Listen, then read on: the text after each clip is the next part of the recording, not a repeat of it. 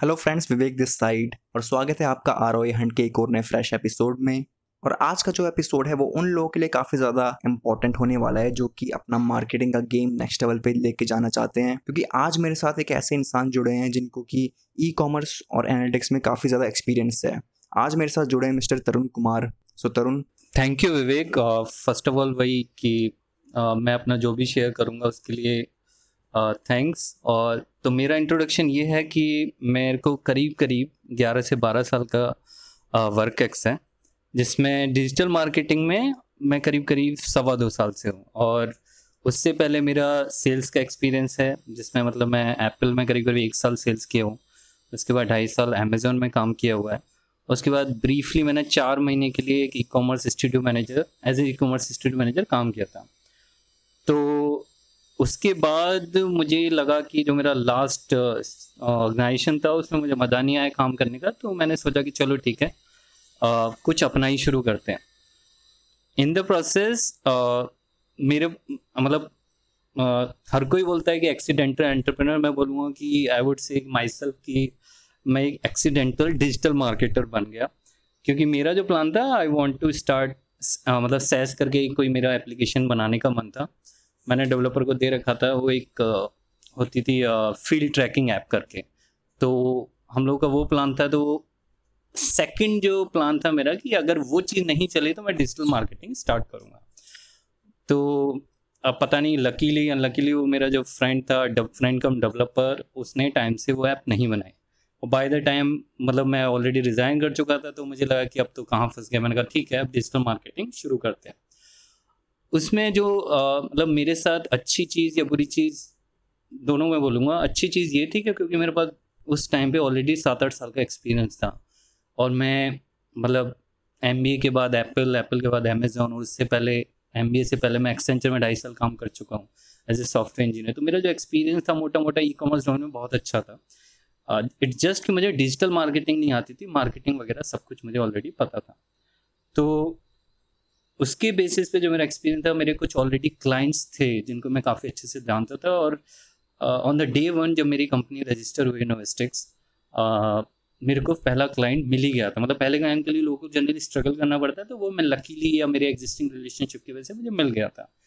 और तब उस टाइम से पहले मैंने एक महीने डिजिटल मार्केटिंग का ऑनलाइन कोर्स किया था और उसके बेस में मुझे ये चीज़ समझ में आ गई थी कि क्या क्लाइंट को चाहिए क्लाइंट क्लाइंट क्लाइंट को नहीं चाहिए, क्योंकि एक, जब आप सात आठ साल का एक्सपीरियंस रखते हो किसी भी चीज़ का और आपको लगता है कि आप मेहनत से कुछ चीज़ सीख सकते हो और आप हमेशा कस्टमर ओरिएंटेड रहते हो, क्योंकि जो वर्क कल्चर अमेजोन या एप्पल का रहा है, उनका सबसे पहले आप क्लाइंट को हैंडल कैसे करोगे या कम्युनिकेशन कैसे करना है सामने वाले को, क्या उसका रिक्वायरमेंट है तो उस हिसाब से आप बात करोगे। तो आई वॉज़ प्रिटी कॉन्फिडेंट कि जो भी रिक्वायरमेंट रहेगा, उसके हिसाब से हम क्लाइंट को डिलीवर कर सकते हैं। तो इसीलिए मैंने शुरुआत में, बहुत प्रोजेक्ट नहीं उठाए शुरुआत में थोड़े बहुत प्रोजेक्ट उठाए और फिर धीरे धीरे मैंने छः महीने बाद मुझे पहला ई कॉमर्स प्रोजेक्ट मिला और उसके बाद by end of the year मेरे शायद चार, पाँच स्टोर पे काम कर चुका था और उसके बाद सेकेंड ईयर हम लोगों ने मतलब मैं अपना बोल रहा हूँ कि करीब आठ, दस स्टोर और ऐड हो गए। तो करीब करीब अब हमारा ये हो चुका है कि मतलब मैं पर्सनली करीब बीस, ट्वेंटी प्लस स्टोर्स पे काम कर चुका हूँ और करीब शायद थर्टी प्लस स्टोर्स का इंसाइट्स मेरे पास है कि कैसे कैसे डिफरेंट नीच में काम मतलब क्या क्या चीज़ें ज़रूरी हैं फॉलो करने के लिए। तो हाँ ये मेरा छोटा सा इंट्रोडक्शन बहुत ही बढ़िया एक्सपीरियंस है आपका। तो जैसे कि आपने बोला कि आप आपका एक्सपीरियंस मार्केटिंग में पहले रह चुका है डिजिटल मार्केटिंग से पहले। तो क्या ये एक्सपीरियंस आप आपको लगता है कि एक एडवांटेज है आपके लिए? उनसे जो कि अभी फ़िलहाल में आ रहे हैं डिजिटल मार्केटिंग में और उनको किसी और चीज़ का एक्सपीरियंस या फिर कंप्लीटली वो फ्रेशर हैं? देखो बिल्कुल हेल्प करता है क्योंकि जो एक चीज़ हम लोग खुद म्यूचुअली एग्री भी करेंगे कि जो अभी current digital marketing ecosystem है एटी परसेंट लोगों को कम्युनिकेशन ही नहीं पता। इवन मतलब not to offend any digital marketer here कि कई बार चार पाँच साल के जो एक्सपीरियंस वाले हैं और एक वो पर्टिकुलर स्किल में बहुत अच्छे हैं। मान लीजिए कोई एस में बहुत अच्छा है या फिर uh, कोई गूगल एडवर्ड में बहुत अच्छा है तो बहुत लोगों का क्या हो जाता है स्टीरो बन जाता है कि अगर आप किसी पर्टिकुलर स्किल में बहुत अच्छे हो और कोई क्लाइंट आपको अप्रोच करता है तो आप उसी स्किल या उसी को पिच करोगे, जो कि बहुत गलत है। ये चीज़ मेरे अंदर नहीं है, इसलिए नहीं है क्योंकि एज ए सेल्स पर्सन मैं सोचता हूँ सबसे पहले कि भाई सामने वाले की रिक्वायरमेंट क्या है? सामने वाला बोलेगा कि मुझे रेवेन्यू बढ़ाना है। अब सामने वाले को रेवेन्यू बढ़ाना है of course profitably it goes without saying कि उनको सामने वाले को प्रॉफिटेबली रेवेन्यू बढ़ाना है। अब वो हो सकता है कि मुझे अगर मान लीजिए मेरा फेसबुक बहुत अच्छा है या मेरा एनालिटिक्स काफ़ी अच्छा है और मेरा गूगल एडो उतना मुझे नहीं पता बट आई नो कि अगर मैं रिसर्च रिसर्च तो मैं कर ही सकता हूँ ना कि कौन सी चीज़ कौन सा मेरा टारगेट ऑडियंस किस जगह एक्टिव है? उनके कंपटीटर्स क्या कर रहे हैं? और क्लाइंट का क्या एक्सपेक्टेशन है? क्लाइंट के पास कितना बजट है? क्लाइंट कितना मतलब उसे एज ए पर्सन भी आपको देखना पड़ेगा कि कितना पेशेंट है कि वो कितना वेट कर सकता है। क्योंकि आपको डेटा जनरेट करना पड़ता है तब आप जाके कुछ समझ पाते हो कि वो काम कर रहा है या नहीं कर रहा। तो ये चीज़ ऑलरेडी मुझे पता थी। तो इसलिए आ, मेरे केस में क्लाइंट अगर किसी केस में अगर मैं परफॉर्म नहीं भी कर पा रहा हूँ तो क्लाइंट के साथ कभी मेरा रिलेशनशिप नहीं खराब हुआ। दे स्टिल रिकमेंडेड मी उनको पता है कि ठीक है ये चीज़ में ये केसेस थे दैट्स फेयर और उसके बाद भी एक आपका रिलेशनशिप मैंने होता जो डिजिटल मार्केटिंग में बहुत कम चांसेस रहेगा कि किसी वजह से अगर आप क्लाइंट के साथ आपका इंगेजमेंट टूटता है तो आप उससे रिलेशनशिप नहीं रख पाते। तो बिल्कुल। हेल्प करता है। अगर आप और सेल्स का ऐसा नहीं कि आपको पिच करना है मेरी जो अगर मेरे पिच भी होते तो कभी ये नहीं होते कि आप मेरे साथ मेरे से सर्विस लो। मेरे पिच यही होते हैं कि भाई आपको अगर मैं कुछ वैल्यू एडिशन दे सकता हूँ हम्म। तो वो इम्पोर्टेंट है। फिर एक कनेक्ट बनता है फिर आपस में अगर कभी उनको लगता है कि भाई Tarun can you look into this account check करो आपको कैसा लग रहा है कुछ आपको लग रहा है कि कुछ बेटर हो सकता है तो आई वुड सजेस्ट दैट उसके बाद अगर वो कुछ इंप्लीमेंट करते हैं उनको कुछ रिज़ल्ट दिखता है देन अल्टीमेटली सेल्स हो जाता है। तो यू नो सेल्स पर्सन मैं हूँ बट डायरेक्टली पिच करने का कोई मतलब नहीं है। हम्म। और जब सामने वाले को खुद ही लगता है कि भाई आप इतने एक्सपीरियंसड हो और आप उनको सही सही चीज़ें सजेस्ट कर रहे हो हम्म। और कम्युनिकेशन वगैरह का क्लैरिटी है कि भाई ये एक्सपेक्टेशन रख सकते हो तो सामने वाला इंटरेस्टेड होता है कि चलो ठीक है let's let's give him a try let's work together काफ़ी अच्छे से एक्सप्लेन किया आपने। तो जैसे आपने बोला कि जो मार्केटिंग का और सेल्स का आपको एक्सपीरियंस है तो ये काफ़ी ज़्यादा आपको हेल्प करता है। बट आज का जो हमारा ये एपिसोड होने वाला है, जिसमें कि आप काफ़ी ज़्यादा मैं कह सकता हूँ कि आपका एक्सपीरियंस है, वो है एनालिटिक्स के ऊपर। तो एक मार्केटर जो है, उसको, और स्पेशली एक डिजिटल मार्केटर उसको एनालिटिक्स की कितनी समझ होनी चाहिए, कितनी समझ के साथ वो अच्छा परफॉर्म कर सकता है? इस सवाल का थोड़ा जवाब दीजिए। Uh, मुझे ऐसा लगता है कि जैसे आप आपने भी एक स्टेटस लगाया था राइट कि आप कौन सी एक स्किल करो या सारी स्किल पढ़ो। तो मैंने आपको रिप्लाई किया था कि एक स्किल तो मास्टर करो लेकिन साथ साथ गूगल एनालिटिक्स और ऑटोमेशन अगर आप टूल्स का समझ पाते हो या खुद थोड़ा सा एक्सपोजर ले पाते हो वो वो बहुत अच्छा रहता है। तो टू रिप्लाई योर क्वेश्चन ये चीज़ है कि आप डिजिटल मार्केटिंग में सारी स्किल नहीं सीख सकते। ये मेरे ख्याल से ये चीज़ हर कोई एग्री करेगा जो इवन कोई ट्रेनर भी हो कितना भी बड़ा एक्सपर्ट हो वो एग्री करेगा हर चीज़ नहीं सीख सकते। उसके दो रीज़न है। पहला ये it's very very wide field second इस हर इसके हर सब फ़ील्ड में अपडेट्स इतनी सारी हो रही हैं कि आप फॉलो अगर आप उनको फॉलो भी करोगे तो भी आपका पूरा दिन चला जाएगा। तो डजेंट मेक एनी सेंस कि आप हर स्किल uh, के एक्सपर्ट बनो। वो ज़रूरी भी नहीं है। लेकिन आपको एक या दो स्किल आपको पकड़नी पड़ती हैं जिसमें आप बहुत अच्छे हो।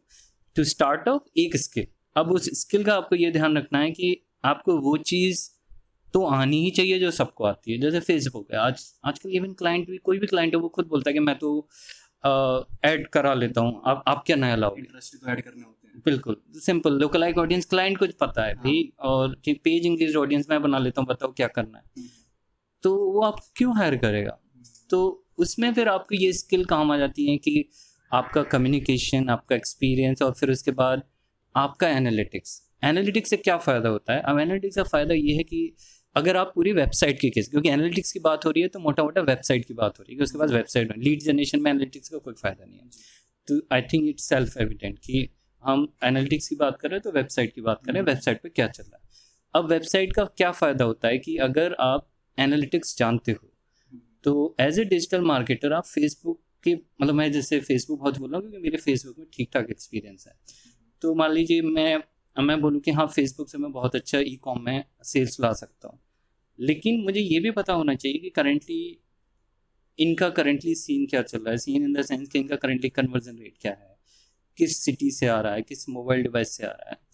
और जो मेन मेन चीज़ें हमको पता चलती हैं एनालिटिक्स से, अगर मैं खाली फेसबुक मार्केटर हूँ तो मुझे क्या पता चलेगा कि बस ठीक है भाई सिटी से आ रहा है मोबाइल डिवाइस से आ रहा है किस प्लेटफॉर्म से आ रहा है इंस्टाग्राम फेसबुक ये चार पाँच चीज़ें मुझे पता चल जाएगी लेकिन मुझे अगर गूगल एनालिटिक्स का भी थोड़ा आइडिया है तो मुझे इससे पता चलता है इनकी कन्वर्जन विंडो कि उसमें आप आ, पता लगा सकते हो कि भाई 80 परसेंट या 90 परसेंट या 95 परसेंट जो सेल्स हुई है वो कितने टाइम में हुई है? ट्वेंटी डेज़ में हुई है टेन डेज़ में हुई है फिफ्टीन डेज़ में अब इसका फ़ायदा क्या है? इसका फ़ायदा सबसे बड़ा है कि उससे आपको पता चलेगा कि री मार्केटिंग कैंपेन आपको कितने विजिटर्स की लेने हैं।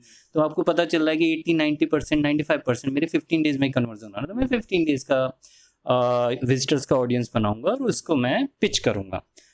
इसी तरह से आपका आ, आपका होता है विज़िट का भी कि कितने टाइम में विज़िट में यूज़र ने कन्वर्जन किया।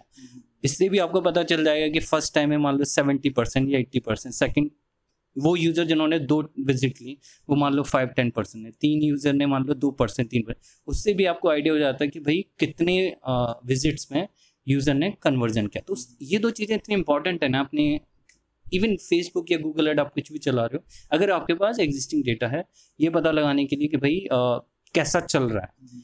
प्लस तीसरी बड़ी बात आती है जो एनालिटिक्स की बात आती है कि प्रोडक्ट पेज प्रोडक्ट पेज में क्या चल रहा है? कौन से उनके टॉप प्रोडक्ट पेज हैं? कौन से ऐसे पेज हैं जहाँ पे विजिट्स बहुत कम हुई हैं? विजिट्स मान लो बीस ही हुई हैं लेकिन कन्वर्जन बीस में ही तीन चार निकल आए।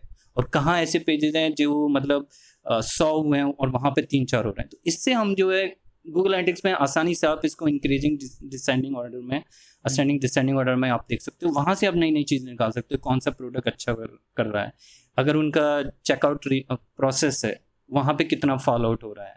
इवन आप अच्छे से अगर एनहेंस्ड ई कॉमर्स सेटअप डालते हो तो उससे आपको पता चल जाएगा कि किस इवन चेकआउट की जो सब स्टेजेस हैं कि जहाँ कस्टमर इंफॉर्मेशन भर रहा है या पेमेंट वाला या फिर शिपिंग जो भी ये तीन चार फ़ील्ड है डिफरेंट डिफरेंट कहाँ पे ड्रॉप डाउन ज़्यादा हो रहा है? तो आपको खुद पता चलेगा कि कहाँ पे ज़्यादा गड़बड़ है। लेकिन मज़े की बात यह है कि अगेन इसका भी कंटेक्स है। कंटेक्स ये है कि आप ऐसा कभी नहीं कर पाओगे आपके पास सौ विजिटर आ रहे हैं और आप उसमें एनालिसिस निकल पाओ आपको डेटा लंबा चाहिए। इसमें हज़ार विजिटर जब तक नहीं आ रहे या पाँच सौ छः सौ विजिटर पर डे नहीं आ रहे तब तक आपको मज़ा ही नहीं आएगा। तब तक वो आपका डेटा रिलायबल भी नहीं बनेगा। तो ये बहुत ज़रूरी बात है इसमें। तो ये चीज़ हो गई। ये मेरे अपने ई कॉमर्स कंटेक्स में दूसरी बात हेल्प आउट क्या करती है कि आप मान लीजिए फेसबुक मार्केटर है। आपने क्या किया कि भाई उनका एस e वाला भी चल रहा है उनका गूगल एडवर्ड का भी चल रहा है उनका ईमेल कैंपेन भी चल रही है तो कई बार एक एक बहुत मतलब एक कॉन्फ्लिक्ट रहती है कि भैया कन्वर्जन आया कहाँ से। तो एक यूटीएम पैरामीटर हो गया यूटीएम पैरामीटर यही कर सकता है कि आपने एक बार लाया। ठीक है जी एक बार लाया उसमें कन्वर्जन हुआ तो कर दिया।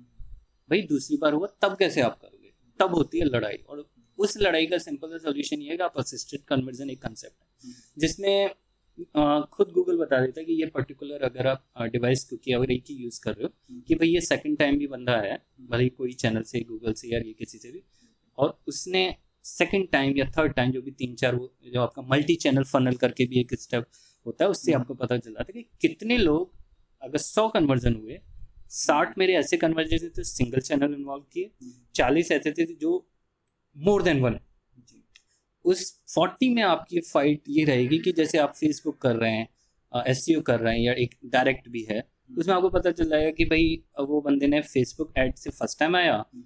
उसने डायरेक्ट अगर वेबसाइट एंटर की तो मेरा डायरेक्ट आ गया हम्म। और उसके बाद मान लो थर्ड टाइम आपने री मार्केट कर दिया फेसबुक से जी तो आपको दिख जाएगा कि उसमें मल्टी चैनल फनल में कि फेसबुक डायरेक्ट फेसबुक सारे सोर्सेस हाँ या फिर एस e रहा तो फेसबुक एस डायरेक्ट जो भी आपका या गूगल एड या पेड जिसको हम बोलते हैं पेड मीडिया ये अदर वे राउंड कि पहले एसईओ से आया। किसी भी तरह से लेकिन मैंने रीटारगेटिंग कैंपेन कर रखी है फेसबुक की तो रीटारगेटिंग कन्वर्सन तो इससे मेरे तीनों या दो चैनल आ गए। उससे क्या फ़ायदा है कि मैं इससे एट्रीब्यूट कर सकता हूँ कि भाई हम्म। ऐसा नहीं है कि उसमें फेसबुक का मैं बोलूँ कि फेसबुक का सारा कंट्रीब्यूशन है। भाई जो एसईओ वाले बंदे ने काम किया उसको भी क्रेडिट मिलना चाहिए। अब उसमें थोड़ा सा सब्जेक्टिविटी हो जाती है हम कितना परसेंट क्रेडिट दे रहे हैं। इट डिपेंड्स ऑन मॉडल कि अगर आप देख रहे हो कि भाई एस से इन जनरल फ़र्स्ट टाइम में मान लो एक परसेंट है conversion less than one percent है। और आपके केस में जितने भी एस सी ओ से फिर फेस एस से फेसबुक पे आप ला रहे हो हम्म। तो मान लो दो परसेंट या ढाई परसेंट तो उस केस में एक thirty three percent sixty six percent वो आप देख सकते हो। वो आपकी अपनी अंडरस्टैंडिंग और चैनल के कन्वर्जेशन के हिसाब से निकाल सकते हो। जो आपको किसी बुक में नहीं मिलेगा वो आपको खुद ही सोचना है एज ए बिज़नेस मॉडल तो इन शॉर्ट मतलब इन शॉर्ट फेसबुक मार्केटर के लिए एनालिटिक्स जानना बहुत ज़रूरी है जिससे वो मल्टी चैनल को समझ सकें। भले ही आप फेसबुक मार्क फेसबुक हो या गूगल एडवर्ड चलाते हो या ईमेल चलाते हो हम्म। आपको ये पता होना चाहिए कि किस चैनल से क्या इफ़ेक्ट हो रहा है मेरे दूसरे चैनल पे। और मैं कन्वर्जन कैसे ट्रैक करूँ? ये बहुत इंपॉर्टेंट है। ये हर किसी को आना चाहिए प्लस आप किसी भी एक स्किल में महारत हासिल कर। तो आपने एक बड़ी अच्छी बात कही कि जो सबसे ज़्यादा जो लोग हैं डिजिटल मार्केटिंग में आते हैं, वो आते हैं फेसबुक एड्स को देख कर कि हाँ भाई, जो इवन ओनर्स होते हैं बिज़नेस ओनर्स होते हैं, वो देखते हैं कि हाँ भाई, इसमें तो इंटरेस्ट तो ऐड करनी है और वो खुद भी अपना कैंपेन चला देते हैं। बट जैसा कि आपने इसमें बोला और हमारे ऑडियंस को भी इस बात के ऊपर ध्यान देना चाहिए कि फेसबुक एड से जैसा कि तरुण सर ने बताया कि कुछ डेटा आपको मिल सकता है। जैसे कि आप ब्रेकडाउन में जाएँगे तो एज और आपके सीपीएम क्या है और आपका कौन से सिटी से आ रहा है। बट फॉर कॉम्प्लेक्स डेटा उसके लिए आपको गूगल एनालिटिक्स यूज़ करना ही पड़ेगा। अगर आपको आज, अगर आपको ज़्यादा प्रॉफिटेबल होना है तो।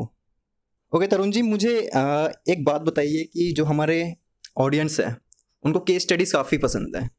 तो मैं आपसे एक सवाल पूछना चाहूँगा कि कोई एक सिंपल सी केस स्टडी आप बता सकते हैं ई कॉमर्स की जिसमें अगर कोई लेमैन स्टोर के रिजल्ट्स को देखता यानी कि कोई ऐसा बंदा जो कि एनालिटिक्स के बारे में उतना ज़्यादा नहीं जानता और वो उस डेटा को देख रहा है तो उसके पॉइंट ऑफ़ व्यू से अगर उस स्टोर को स्केल करना है तो वो तो उस पर्टिकुलर लेमैन की कोई एक अलग स्ट्रेटजी होती है। बट क्योंकि आपके पास एनालिटिक्स का काफ़ी ज़्यादा एक्सपीरियंस है तो आप अगर उस, उस सेम डेटा को देखोगे तो आपकी स्ट्रेटेजी कुछ और होगी। तो इस तरीके से कुछ अगर आप केस स्टडी दे सकते हैं हमको। ओके okay, तो इसमें क्या है कि देखिए पहले हमें ये समझना पड़ेगा या ये, ये थोड़ा सा हम इसको थोड़ा सा डिफाइन कर लें कि लेमन से हमारा मतलब क्या है। एक लेमन ये है कि जैसे हम लेमन को हम इतना आजकल लेमन यही है कि हर कोई फेसबुक ऐड रन कर सकता है। तो लेट्स कि मतलब ये मान के चले कि लेमन वही है कि आज जो भी फेसबुक रन ऐड कर सके। क्योंकि मुझे लगता है कि हर जन मतलब आजकल जनता सब कोई यूज़ कर सकती है फेसबुक ऐड। अब कई बार क्या होता है कि जब मतलब ऐसे मेरे केस में कई बार ऐसा हुआ है कि कई ऐसे क्लाइंट थे जो खुद रन कर रहे थे। ठीक है? और उनको फिर फाइनली मैंने पिच किया या इन कन्वर्सेशन ये बात आई फाइनली उन्होंने मुझसे फेसबुक एड कैंपेन्स रन कराए। अब वो लोग क्या करते थे? वो लोग क्या करते थे? जैसे मेरा फ़र्स्ट स्टोर था तो वो लोग ट्रैफ़िक कैंपेन रन करते थे ठीक है? और उनका अच्छा खासा रिज़ल्ट आ रहा था क्योंकि आज से करीब ढाई साल पहले मोटा मोटा या बोलूँगा दो साल पहले मतलब फेसबुक का जो प्राइस था बहुत कम था तो आपका ट्रैफ़िक हम्म। पचास पैसे में पर यूज़र आ जाता था या साठ पैसे ठीक है तो कॉस्ट पर क्लिक क्लिक किया कॉस्ट पर आप विजिटर वो बोल सकते हो बहुत कम था। तो उसमें ऑब्वियसली आपका अगर पचास पैसे में एक विजिटर आ रहा है तो मेरा बीस तीस चालीस विजिटर आके मेरा एक परचेज कर गया। तो उस केस में मेरा अच्छा खासा कॉस्ट आ जाता मेरा सौ रुपये में कन्वर्जन आता था। हम्म। और मेरा से मतलब क्लाइंट का। तो क्लाइंट का सौ रुपये में कन्वर्जन आ रहा है और इसका अगर एवरेज वैल्यू प्रोडक्ट का हज़ार रुपये तो वो खुश। मतलब मतलब उसका six seven R O S आराम से आ जाता है। दिक्कत कहाँ हुई? जब फेसबुक में थोड़ी सी चीज़ें चेंज करना शुरू हुई। थोड़ा सा उन्होंने टेक्निकल थोड़ा सा एल्गो चेंज किया थोड़ी सी रेस्ट्रिक्शन लगाना शुरू की तब ज़्यादा इन लोगों को प्रॉब्लम हुई। उस केस में फिर इनका जब कॉस्ट मतलब जो रेवेन्यू गिरने लगा तब इन लोगों ने सर्च आउट किया कि भाई अब उन्हीं लोगों को कांटेक्ट करते हैं जो ऑलरेडी कर रहे हैं या मल्टीपल स्टोर्स का कर रहे हैं। तो फिर आ, मेरी इनसे बात हुई तो अब उनके हिसाब से क्या था? वो लोग भी देख सकते हैं किस सिटी से आ रहा है। आ, वो लोग भी ये देख सकते हैं कि फेसबुक इंस्टाग्राम से आ, आ रही है सेल लेकिन उन्होंने ट्रैफ़िक उनको ऑब्जेक्टिव का उनका पहले पहला just to answer your question उनको ऑब्जेक्टिव का भी नहीं समझ में आता। इवन ये चीज़ सच भी है कि जो लोग फेसबुक एड रन कर रहे हैं खुद से क्लाइंट भी वो बहुत केस में ऑब्जेक्टिव को समझ ही नहीं पाते। वो समझते कि एंगेजमेंट में पैसे कम खर्च हो रहे हैं तो शायद उसको रन करा लो उससे कन्वर्जन आ जाए वो आ भी सकता है। हाँ वो आ भी सकता है लेकिन एक प्रोसेस होती है एक हमें स्ट्रेटजी बनानी पड़ती है। कुछ लोग ये सोचते हैं कि नहीं डायरेक्ट कन्वर्जन कैंपेन चला दो। Uh, कुछ लोग ये सोचेंगे कि भाई ट्रैफ़िक चलाते ट्रैफ़िक सस्ता होता है। और कन्वर्जन कैंपेन चलाते तो ट्रैफ़िक हमारा कम आता है। तो उनको लगता है कि ट्रैफ़िक ज़्यादा आएगा तो सेल ज़्यादा होगी। तो वो भी एक बहुत ब्रॉड कंक्लूजन हो जाता है। तो एक दो चीज़ें तो ये कि ऑब्जेक्टिव उनको नहीं समझ में आती लेमैन को। दूसरी बात, उनको क्या नहीं समझ आएगा? उनको ये नहीं समझ आएगा कि कौन सा प्रोडक्ट कम बिक रहा है। अब मज़ेदार बात, शायद मैंने आपसे एक बार शेयर भी की थी, सौ लोग आए और मेरा करीब करीब पाँच परसेंट कन्वर्जन रहा तो पाँच लोगों ने उस प्रोडक्ट को खरीदा और एक प्रोडक्ट में मान लो पचास आए और दस लोगों ने खरीदा। तो एक काफ़ी अच्छा ट्वेंटी परसेंट के आसपास कन्वर्जन हो गया। तो उस केस में क्या है कि उधर पंद्रह मेरा गया ऑर्डर इधर मेरा दस गया। तो जो ले मैन गया जो क्लाइंट वो ये सोचता है कि भाई मेरा जो पंद्रह ऑर्डर आया है हम्म। वो मेरा अच्छा प्रोडक्ट है। ठीक है और जहाँ मेरा क्या कहते हैं कम ऑर्डर आया है हम्म। वो मेरा नहीं बिक रहा। जबकि यहाँ कहानी उल्टी है यहाँ पे कन्वर्जन रेट लिटरली उसका डबल है। तो एनालिटिक्स का फ़ायदा ये है कि आप उस प्रोडक्ट पे फोकस करोगे जिसका कन्वर्जन रेट अच्छा है। वो चीज़ आपको गूगल एनालिटिक्स से पता चलती है। तो ये दूसरी चीज़। और फिर उसके बाद आप ज़्यादा घुसोगे तो उसमें फिर आप तरह तरह की आप ऑडियंस बना सकते हो तरह तरह के आप बिहेवियर निकाल सकते हो। वो क्लाइंट को पता ही नहीं होता। अब जैसे मतलब मैं इस पॉडकास्ट के ज़रिए ये भी बता सकता हूँ कि जैसे गूगल मतलब फेसबुक एनालिटिक्स से इवन गूगल एनालिटिक्स से तो कर ही सकते हैं हम्म। कि आप दोनों से ऑडियंस बना सकते हो कि जिन लोगों ने आपसे मतलब प्रीपेड पेमेंट ऑडियंस या सी वाली ऑडियंस डिफरेंट या फेसबुक एनालिटिक्स से आप ऑडियंस क्रिएट कर सकते हो कि जैसे इंस्टाग्राम से ही कन्वर्जन अच्छा। खाली ओनली जो आप नॉर्मली नहीं क्रिएट कर सकते या ओनली फेसबुक से। हम्म। तो ये कुछ वंडरफुल ऑडियंस हैं जो आप क्रिएट कर सकते हो और इनसे काफ़ी ठीक ठीक रिज़ल्ट आते हैं जो मैं ऑलरेडी कर चुका हूँ। तो ये एक ऐसी चीज़ है जो क्लाइंट कभी कर ही नहीं सकता। वो सोच भी नहीं सकता कि मैं सिर्फ़ प्रीपेड ऑडियंस कैसे बनाऊँ फेसबुक एनालिटिक्स से। तो ये एक चीज़ें हैं जो अलग कर देते हैं हम लोगों को। हम लोगों से मतलब जो भी लोग मेहनत करते हैं और जो कंटिन्यूस लर्न करते हैं। काफ़ी अच्छे से जवाब दिया तरुण जी आपने। और आई होप जो हमारी ऑडियंस है जो सुन रही है इस पॉडकास्ट को उनको भी काफ़ी ज़्यादा चीज़ें सीखने को मिल रही है इस पॉडकास्ट से कि किस तरीके से आप कौन कौन सी स्ट्रेटजीज यूज़ कर सकते हैं क्या क्या एनालिटिक्स में आप देख सकते हैं अपने आप, अपने रिज़ल्ट को और बेहतर बनाने के लिए। तो मेरा आपसे अगला सवाल ये है कि वॉट डू थिंक जैसे अभी काफ़ी लोग डिजिटल मार्केटिंग में करियर बना रहे हैं। They either start by making blog learning S या फिर फेसबुक एड सीख लिया कहीं से। तो मैं आपसे ये पूछना चाहता हूँ कि जब वो ऐसी चीज़ें स्टार्ट करते हैं, उनका जो मेन फोकस होता है, वो होता है कि सब फ़र्स्ट ऑफ़ ऑल मुझे पैसा कमाना है। चाहे वो ब्लॉग बनाऊँ एस से कमाऊँ, चाहे फिर वो फेसबुक एड्स में ड्रॉप शिपिंग कर लूँ या फिर क्लाइंट के लिए काम करूँ। तो आपसे मैं ये पूछना चाहता हूँ कि कौन सा एक अच्छा टाइम है कि वो एनालिटिक्स को ज़्यादा डीप में समझें? और सिंपली मतलब कौन सा अच्छा टाइम है एनालिटिक्स को अच्छे से समझने का, जब आप स्टार्ट आउट कर रहे हैं? तो अगर मैं आपका सवाल सही समझा तो आप ये पूछ रहे हैं कि जो भी लोग इंटरेस्टेड हैं या जो बिगनर्स हैं उनको एनालिटिक्स का यूज़ किस तरह से करें कि वो इम्प्रूव करें? और अगर उनको डिजिटल मार्केटिंग शुरू करनी है तो किस तरह से उनको शुरू करनी चाहिए? तो देखो यहाँ पे यहाँ पे बहुत सारे सजेशन मिलते हैं उन लोगों को कि आप ब्लॉग शुरू कीजिए, आप एस शुरू रन कीजिए, या फेसबुक ऐड रन कर लीजिए। बहुत सारी यूट्यूब वीडियोस अवेलेबल हैं जहाँ पे प्रॉपर बहुत अच्छे से समझाया गया, बहुत सारे ब्लॉग अवेलेबल हैं कि किस तरह से फेसबुक ऐड रन करते हैं या किस तरह से एस करना चाहिए। लेकिन दिक्कत क्या है कि वो आप पढ़कर मतलब नहीं सीख सकते। पढ़ लिया आपने, आपको एग्जीक्यूट करना पड़ेगा। वो एग्जीक्यूट कैसे करेंगे? या तो आपके पास खुद के रिसोर्स हों, या आप इंटर्न करें, या फिर अगर आपके ट्रेनर हैं, वो आपको लाइव प्रोजेक्ट पे थोड़ा सा एक्सपोजर दें तब जाके आपको समझ में आएगा कि एटी टू नाइन्टी परसेंट चीज़ें जो आपने पढ़ी हैं, वो एग्जैक्ट नहीं है वो आप जब वहाँ करोगे तो आपको थोड़ा सा रियल टाइम में समझ में आएगा कि आप कैसे कैसे चीज़ें चेंज करते हैं हम्म। और क्या क्या लर्निंग रहती है क्योंकि जो मतलब it's same as school college में कि हमने पढ़ लिया और हमने अगर हम सेम आगे जॉब कर रहे हैं तो बहुत सारी चीज़ें डिफरेंट हो जाती हैं हम्म। दूसरी चीज़ ये है कि आजकल के जो जो लोग इंटरेस्टेड है वो लोग के मन में ये है कि वो इमीडिएटली पैसा कमाए तो अगर वैसा उनके मन में है तो ब्लॉगिंग से इमीडिएट पैसा नहीं आएगा। आपको शायद दो तीन महीने छः महीने जो भी अगर एफलेट मार्केटिंग वगैरह आप कर रहे हैं तो आप आ, उसमें तीन चार महीने तो मिनिमम लगते ही लगते हैं जब आप शुरू करो। और वो भी तीन चार महीने आप बहुत डेडिकेटेडली यूज़ कर रहे हो। अगर आप पार्ट टाइम दे रहे हो तो वो टाइम और ज़्यादा लग सकता है। मेरा जो सजेशन रहेगा किसी भी न्यू या बिगनर्स के लिए पहली बात आप समझो कि कम्युनिकेट कैसे करना है। कम्युनिकेट कैसे करना से मतलब आप अगर किसी भी नॉर्मल आप अपनी अपने बिज़नेस कम्युनिकेशन को क्लैरिटी के साथ बोलिए कि Uh, किसी भी चीज़ का कोई रिक्वायरमेंट है किसी भी चीज़ को आप पूछना है किसी चीज़ का आपका प्रॉब्लम है उसको पूरा क्लियर तरीके से कम्युनिकेट कीजिए फॉलो कीजिए अगर कोई डाउट है तो उसको बार बार कंफर्म कीजिए। ये आपको क्लाइंट के केस में किसी भी केस में काम आनी है इवन राइटिंग के केस में भी आपको काम आएगी कि इन चीज़ों को हमें कैसे यूज़ करना सेकेंड चीज़ बिज़नेस अंडरस्टैंडिंग बहुत ज़्यादा ज़रूरी है। कई बार मेरे पास ऐसे क्लाइंट आते हैं जो मान लीजिए उनका एक्स अमाउंट बजट है और मान लीजिए मेरी फ़ीस वाई है तो कई बार उनका अगर एक्स अमाउंट बजट है और वो करीब करीब एक्स अमाउंट ही मेरी फ़ीस है तो वो तब भी मेरे साथ काम करने को तैयार हो जाएँगे। तो मैं उस काम को नहीं ले पाता क्योंकि मुझे पता है कि इट डजेंट मेक सेंस कि मैं उनको एक प्रॉफिटेबल आरओआई ना दे पाऊँ। ठीक है तो वो मैं मना कर देता हूँ। उस या तो आप उन उनको मैं रिक्वेस्ट करता हूँ आप बजट बढ़ाओ ताकि मैं अपनी कॉस्ट जस्टिफाई कर सकूँ।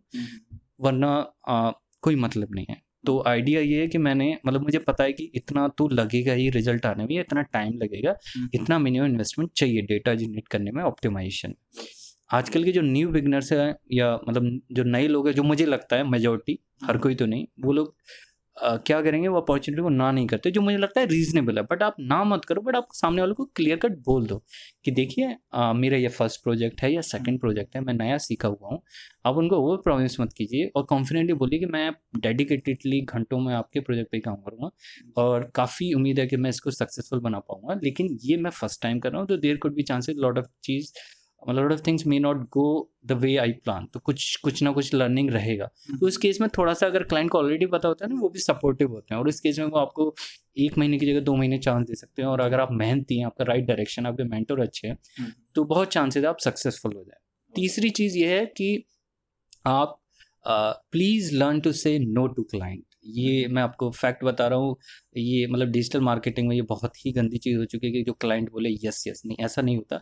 बहुत सारी चीज़ें ऐसी होती है जो क्लाइंट को आपको नो कहना ही पड़ेगा and of course you need not to be rude आप उनको ये समझाइए देखिए ये चीज़ हो ही नहीं सकती है या ये चीज़ इस रिसोर्स में या इतने मॉनिटरी और टाइम बाउंड रिसोर्स में नहीं पॉसिबल प्लीज़ से no to them even if it may cost you your project क्योंकि ट्रस्ट में अगर वो उस वजह से अगर जो वैलिड रीज़न की वजह से आपका प्रोजेक्ट जा रहा है तो that client is anyways never going to stick you for long वो ज़्यादा टाइम के लिए वैसे भी रहने नहीं वाला अगर इस इस तरह की चीज़ों पर आप हम्म। लेकिन अगेन जैसे मैंने कम्युनिकेशन की बात की तो लेकिन वो रीजनेबल होना चाहिए। वो ऐसा नहीं लगना चाहिए अगर क्लाइंट बोल रहा है कि भाई मेरा आर बढ़ना चाहिए आप बोलो कि नहीं हो ही नहीं सकता। ठीक है लेकिन क्यों नहीं हो सकता? आपको रीज़न देना पड़ेगा। आप बिना रीज़न बिना डेटा के अगर आप कोई भी रीज़न मतलब कोई भी उसको कम्युनिकेट करेंगे तो वो प्रॉब्लम होगा। तो ये एक पार्ट है कि please start saying no to client for unreasonable demand आप डेटा बेस चलो, जो आपने कमिट किया है, उसी पे आप स्टिक रहो और मेक श्योर sure कि जो आपने डिलीवरल्स है डिलीवरेबल्स है, वो है। लास्ट चीज़ एनालिटिक्स सीखो एनालिटिक्स ऑटोमेशन ये सीखो एनालिटिक्स इसलिए सीखो कि ट्रस्ट मी गाइस मैं इतने बड़े बड़े मतलब जैसे ग्रुप में हूँ आ, सभी हैं मतलब सब पार्ट है ग्रुप्स का राइट आप देखो ना कितनी एनालिटिक्स की पोस्ट आती हैं कितने लोग बात करते हैं। पॉइंट ज़ीरो वन परसेंट भी नहीं आप देखो फेसबुक एड की कितनी बात करते हैं एट्टी परसेंट लोग एस की बात करते हैं फोर्टी फिफ्टी परसेंट लोग गूगल एड में भी ट्वेंटी परसेंट लोग ट्वेंटी फाइव परसेंट लोग लेकिन एनालिटिक्स की तो कोई बात ही नहीं करता। काफ़ी ज़्यादा ज़रूरी है। और हर किसी के पास है गूगल एनालिटिक्स फ्री टूल है। दूसरी बात एनालिटिक्स की अगर कोई थोड़ी बहुत बात भी करता है बड़ा जो एक्सपीरियंस हो वो टर्म्स की तो बात ही नहीं करते असिस्टेड कन्वर्जन एट्रीब्यूशन ये। सब की बातें तो होती नहीं है। तो बहुत लोग कम है। अगर हज़ार लोग हैं तो शायद दो तीन लोग हैं या चार लोग जो एक्चुअली जानते हैं एनालिटिक्स का यूज़ करना अच्छे से डिटेल्ड हम्म। वे में आ, वो आपको आता है। तो ट्रस्ट में आप ऑलरेडी टॉप टू परसेंट में आ गए। ऑफकोर्स एक स्किल आपको आनी चाहिए। और प्लस गूगल एनालिटिक्स तो this is a very easy way to bypass all the existing market analytics आप सीख जाओ और एक स्किल आप कोई भी ट्रैफ़िक uh, की एस की या फेसबुक की या ईमेल की या फिर इंस्टाग्राम जो भी आपको लग रहा है एक ट्रैफ़िक ओरिएंटेड चैनल आप मास्टर कर लो और एनालिटिक्स मास्टर कर लो you are good to go you are as good as five year plus experience digital marketer वो आप छः महीने में सीख लो साल में सीख लो ये आपका एक वे आप मेरे हिसाब से जो मैं बता रहा हूँ मुझे ऐसा लगता है। काफ़ी गोल्डन टिप्स दिया आपने, जो बिगिनर्स है और जो स्टार्ट आउट कर रहे हैं इस फ़ील्ड में। One of the last question कि जैसा कि आपने बोला कि एनालिटिक्स तो सीखो ही सीखो डिजिटल मार्केटिंग के फ़ील्ड में अगर हो, जो कि काफ़ी वैलिड पॉइंट भी है। तो जो ऑडियंस हमारे साथ अभी तक बनी हुई है, उनके लिए ये चीज़ है कि आप हमें बताइए कि आपने किस तरीके से एनालिटिक्स को सीखा और आपने इतना एक्सपीरियंस गैदर किया। और जो एक बिगनर है वो कहाँ से एनालिटिक्स के बारे में सीख सकता है? कोई रिसोर्सेज जो कि वो आज जाके और वहाँ से सीख सके? तो आ, क्योंकि मेरा जैसे आपको बताया मेरा जैसे नॉर्मल सात आठ साल का वर्क एक्स था तब मैंने डिजिटल मार्केटिंग शुरू किया। और ये तब की बात है जब मैं किसी ग्रुप में एक पोस्ट देखता था कि I need digital marketing services और पाँच दस मिनट में पचास कमेंट आते थे तब मैं इतना टेरिफाइड था कि मुझे लगा मैंने गलत कदम ले लिया क्योंकि मुझे मैं फ्रेशर था और मैं मतलब मुझे डिजिटल मार्केट में फ्रेशर था। हम्म। तो तो उसी बेसिस पर जो मेरी थोड़ी अंडरस्टैंडिंग थी अपने वर्क एक्स की वजह से कि मुझे अच्छे से पता है कि आप अगर टॉप टेन या टॉप ट्वेंटी परसेंट में नहीं आ रहे हो, किसी भी फ़ील्ड में, किसी भी किसी भी चीज़ में, चाहे आपकी क्लास हो, आपकी कंपटीशन हो, आपकी जॉब हो, अगर आप उस मतलब मैं ये नहीं बोलता top one percent but top ten या टॉप ट्वेंटी परसेंट में आप नहीं आ रहे तो आपका सर्वाइव आपका ग्रोथ बहुत कम रहती है किसी भी फ़ील्ड में। तो मुझे लगा कि यहाँ पे लोग एस एक्सपर्ट हैं फेसबुक एक्सपर्ट हैं गूगल एक्सपर्ट हैं ईमेल एक्सपर्ट है लेकिन एनालिटिक्स कोई बात ही नहीं कर रहा है। और मेरा बचपन से क्या है कि मेरे को मेरे को कोई भी चीज़ अगर थ्योरी और नंबर के साथ मिक्स कर दी जाए तो वो एक मेरा मतलब एनालिटिकल सीखने के पीछे मेरा एक पर्सनल रीज़न भी था। एक रीजनेबल एक्सप्लेनेशन ये कि कोई और नहीं बात कर रहा दूसरा रीजनेबल एक्सप्लेनेशन ये कि अगर आप कोई भी मतलब मेरे पर्सनली थ्योरी और एनालिटिक्स को मिक्स कर देते हो तो वो चीज़ मुझे बहुत पसंद आती है। तो मेरा फिज़िक्स बहुत अच्छा है। अच्छा। मैं मेरा फिज़िक्स बहुत अच्छा है। मैं बाद वक्त की मतलब मैथ में एवरेज हूँ लेकिन फिज़िक्स मेरा बहुत अच्छा है। सिमिलरली जब मैं आ, क्या कहते हैं केमिकल इंजीनियरिंग किया तो उसमें मेरा जो स्टॉइकोमेट्री या जो आप फ़िज़िकल केमिस्ट्री बोलते तो मेरी कैलकुलेशन बहुत अच्छी थी यानी आपने थ्योरी पढ़ी और थ्योरी के बेसिस पे कैलकुलेशन तो ये दो चीज़ें मेरी बहुत अच्छी थी। फिर उसके बाद मैंने एमबी की। एम में मेरा फाइनेंस बहुत अच्छा था। यानी थ्योरी के बेसिस पे जो आपके इक्विटी शेयर्स ये सब। तो मुझे लगा कि सेम मार्केटिंग आपको आती है। मैं एमबीए किया हुआ था मैंने थोड़ा मेरे सेल्स का एक्सपीरियंस था। तो मार्केटिंग हम्म। के कंसेप्ट प्लस आपका एनालिटिक्स यानी नंबर्स की बात करें हम। तो वो मुझे लगा कि मेरा इंटरेस्ट भी बनेगा इस चीज़ में और इसकी कोई बात ही नहीं कर रहा। तो मैंने धीरे धीरे सर्च किया और सर्च किया तो यूट्यूब पे आपको मीज़र स्कूल करके है चैनल जो आपको काफ़ी अच्छा रिसोर्स मिलेगा मतलब टू स्टार्ट ऑफ़ ऑनलाइन आप देखेंगे तो मेरे ख्याल से एक तो ये ऑप्टिमाइज स्मार्ट करके साइट है। वो बहुत अच्छी है हिमांशु शर्मा जी की और उनका मैंने एनालिटिक कोर्स भी किया हुआ पूरा। तो लेकिन मतलब आप उनके फ्री रिसोर्सेज हैं बहुत बहुत अच्छे हैं, आप पढ़ोगे। और आपको बहुत मज़ा आने वाला है ठीक है? और भी दो तीन साइट है जो मैं नाम भूल रहा हूँ शायद मैं आ, क्या कहते हैं आपको शेयर कर दूँगा। बट आप मोटा मोटा अगर कोई भी एनालिटिक्स की आप चीज़ें असिस्टेड कन्वर्जन एट्रीब्यूशन मॉडल और इस तरह की चीज़ें यूटीएम पैरामीटर्स कैसे यूज़ करने तो आप खुद भी अगर इन चीज़ों कॉमन टॉपिक्स को सर्च करोगे तो चार पाँच साइट ही हैं जो बेसिकली हर बार कन्वर्जन एक्सेल हाँ कन्वर्जन एक्सेल काफ़ी अच्छी साइट है और लूना मैट्रिक्स ये तीन चार साइट है जो आपको बहुत अच्छा Uh, क्या कहते हैं मटेरियल देंगे और ये पर्सनली अपने कोर्सेज भी देती है एनालिटिक्स के आपको अगर आपको इंटरेस्ट है तो आप वो भी कर सकते हो। बट इनके free resources more than enough to understand how you know Google analytics as a whole work तो वो वैसा आप इन रिसोर्सेज को कीजिए फ्री रिसोर्सेज हैं और आप मतलब बहुत अच्छे से सीख पाएँगे।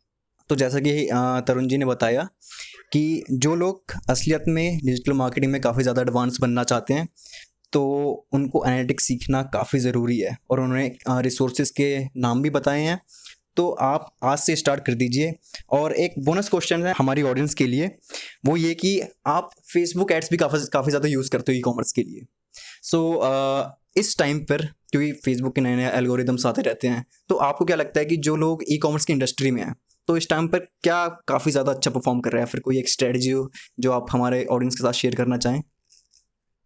वही सेम चीज़ सेम अप्रोच हमको रखनी पड़ेगी कि हमें वो करना जो एट्टी नाइन्टी परसेंट लोग नहीं कर रहे हैं। सब normal audience interest audience use कर रहे हैं, सब लुक लाइक ऑडियंस यूज़ कर रहे हैं। उसके बाद जो कस्टम ऑडियंस होती हैं डीप जो आप बहुत अच्छे से कस्टमाइज कर सकते हो, एक वो चीज़ बहुत कम लोग यूज़ कर रहे हैं। दूसरा आप अपनी क्रिएटिव्स प्लस एड कॉपी पे कितना ध्यान दे रहे हो? वो भी मतलब वो बहुत वेग टॉपिक है क्योंकि इतने छोटे समय में तो हम नहीं आइडेंटिफाई कर पाएँगे कौन सी चीज़ सही है गलत।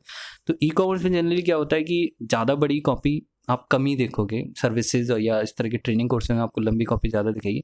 लेकिन आप अगर छोटी कॉपी भी यूज़ कर रहे हो तो उसका टेक्स्ट और मतलब वो दो या तीन लाइन में ही आप उसको अट्रैक्टिव बनाने की कोशिश करो तीसरी बात यह है कि आप डायनामिक प्रोडक्ट एड्स यूज़ कीजिए, और वो बहुत अच्छा परफॉर्म करता है आजकल।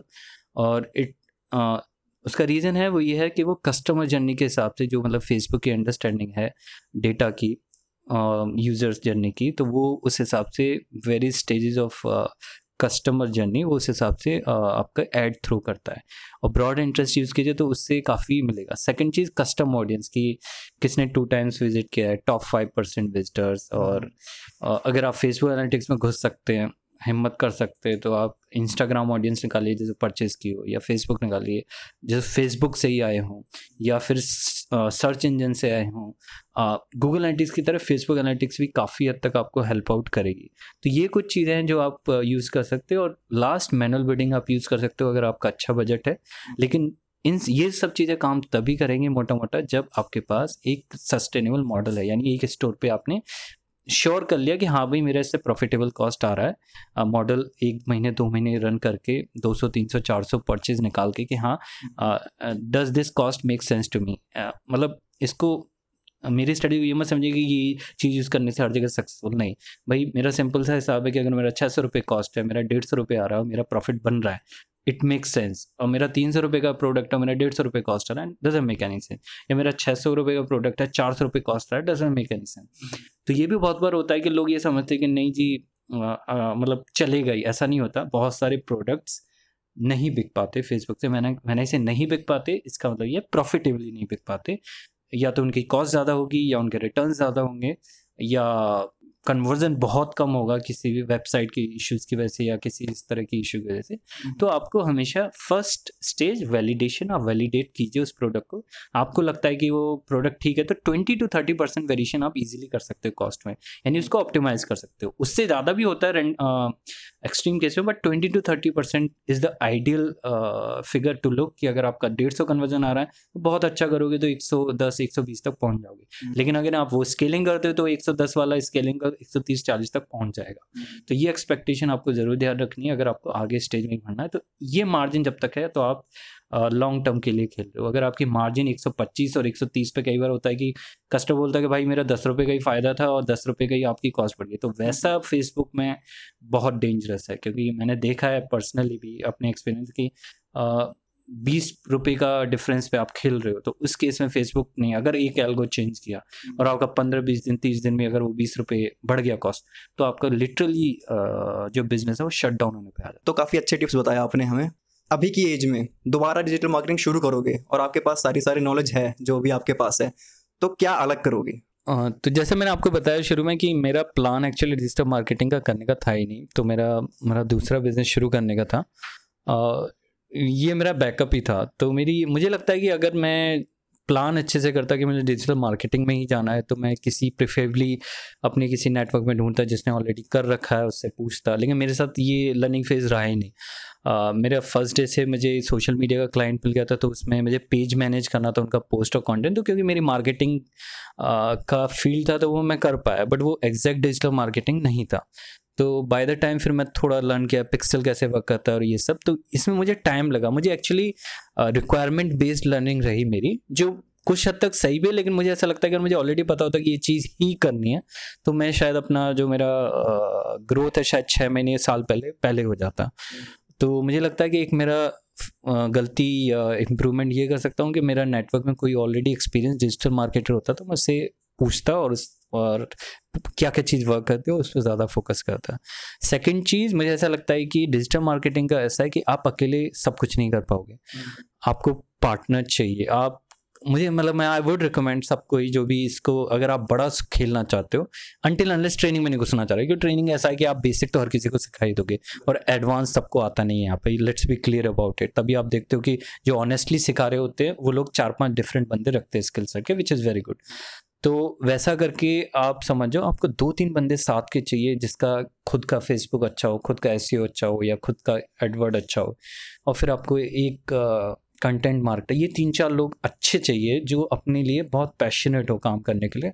और वो चार लोग अगर आप बैठ गए कहीं भी तो आप एक बहुत अच्छा इसमें आप बिज़नेस कर सकते हो, बहुत अच्छी लर्निंग कर सकते हो, बहुत अच्छा आउटपुट दे सकते हो क्लाइंट का। तो every one here is a winner in that case जो लोग आपसे कनेक्ट होना चाहते हो कहाँ पे कनेक्ट हो सकते हैं? तो वैसे तो मेरा मतलब मेरा पेज है ई कॉमर्स डिजिटल मार्केटर्स ठीक है? तो आप उस पर क्या कहते हैं, उसको ज्वाइन कर सकते हैं और कोई भी क्वेश्चन हो, आप वहाँ शूट कर सकते हैं। और दूसरी बात ये है कि मेरा ईमेल आईडी है Tarun T A R U N twenty two T T for Tarun again तो Tarun twenty two T at the rate Gmail dot com आपकी कोई भी क्वेरी है, आप क्या कहते हैं, मुझे मेल कर सकते हैं और आई विल मेक श्योर कि मैं आपका रिप्लाई करूँ तो हाँ ये दो चीज़ काफ़ी मतलब मेरे को लगता है इनफ है आप कांटेक्ट कर सकते हो मुझे easily thank you mister Tarun हमारे पॉडकास्ट में आने के लिए और मैं सारे के सारे पॉइंट ऑफ़ कॉन्टैक्ट्स डिस्क्रिप्शन में डाल दूँगा ताकि जो भी हमारे यूज़र्स हैं वो कनेक्ट होना चाहते हैं वो आराम से कनेक्ट हो सके। So thank you so much Tarun thank you Vivek hopefully शायद मैंने कुछ वैल्यू दे पाया हूँ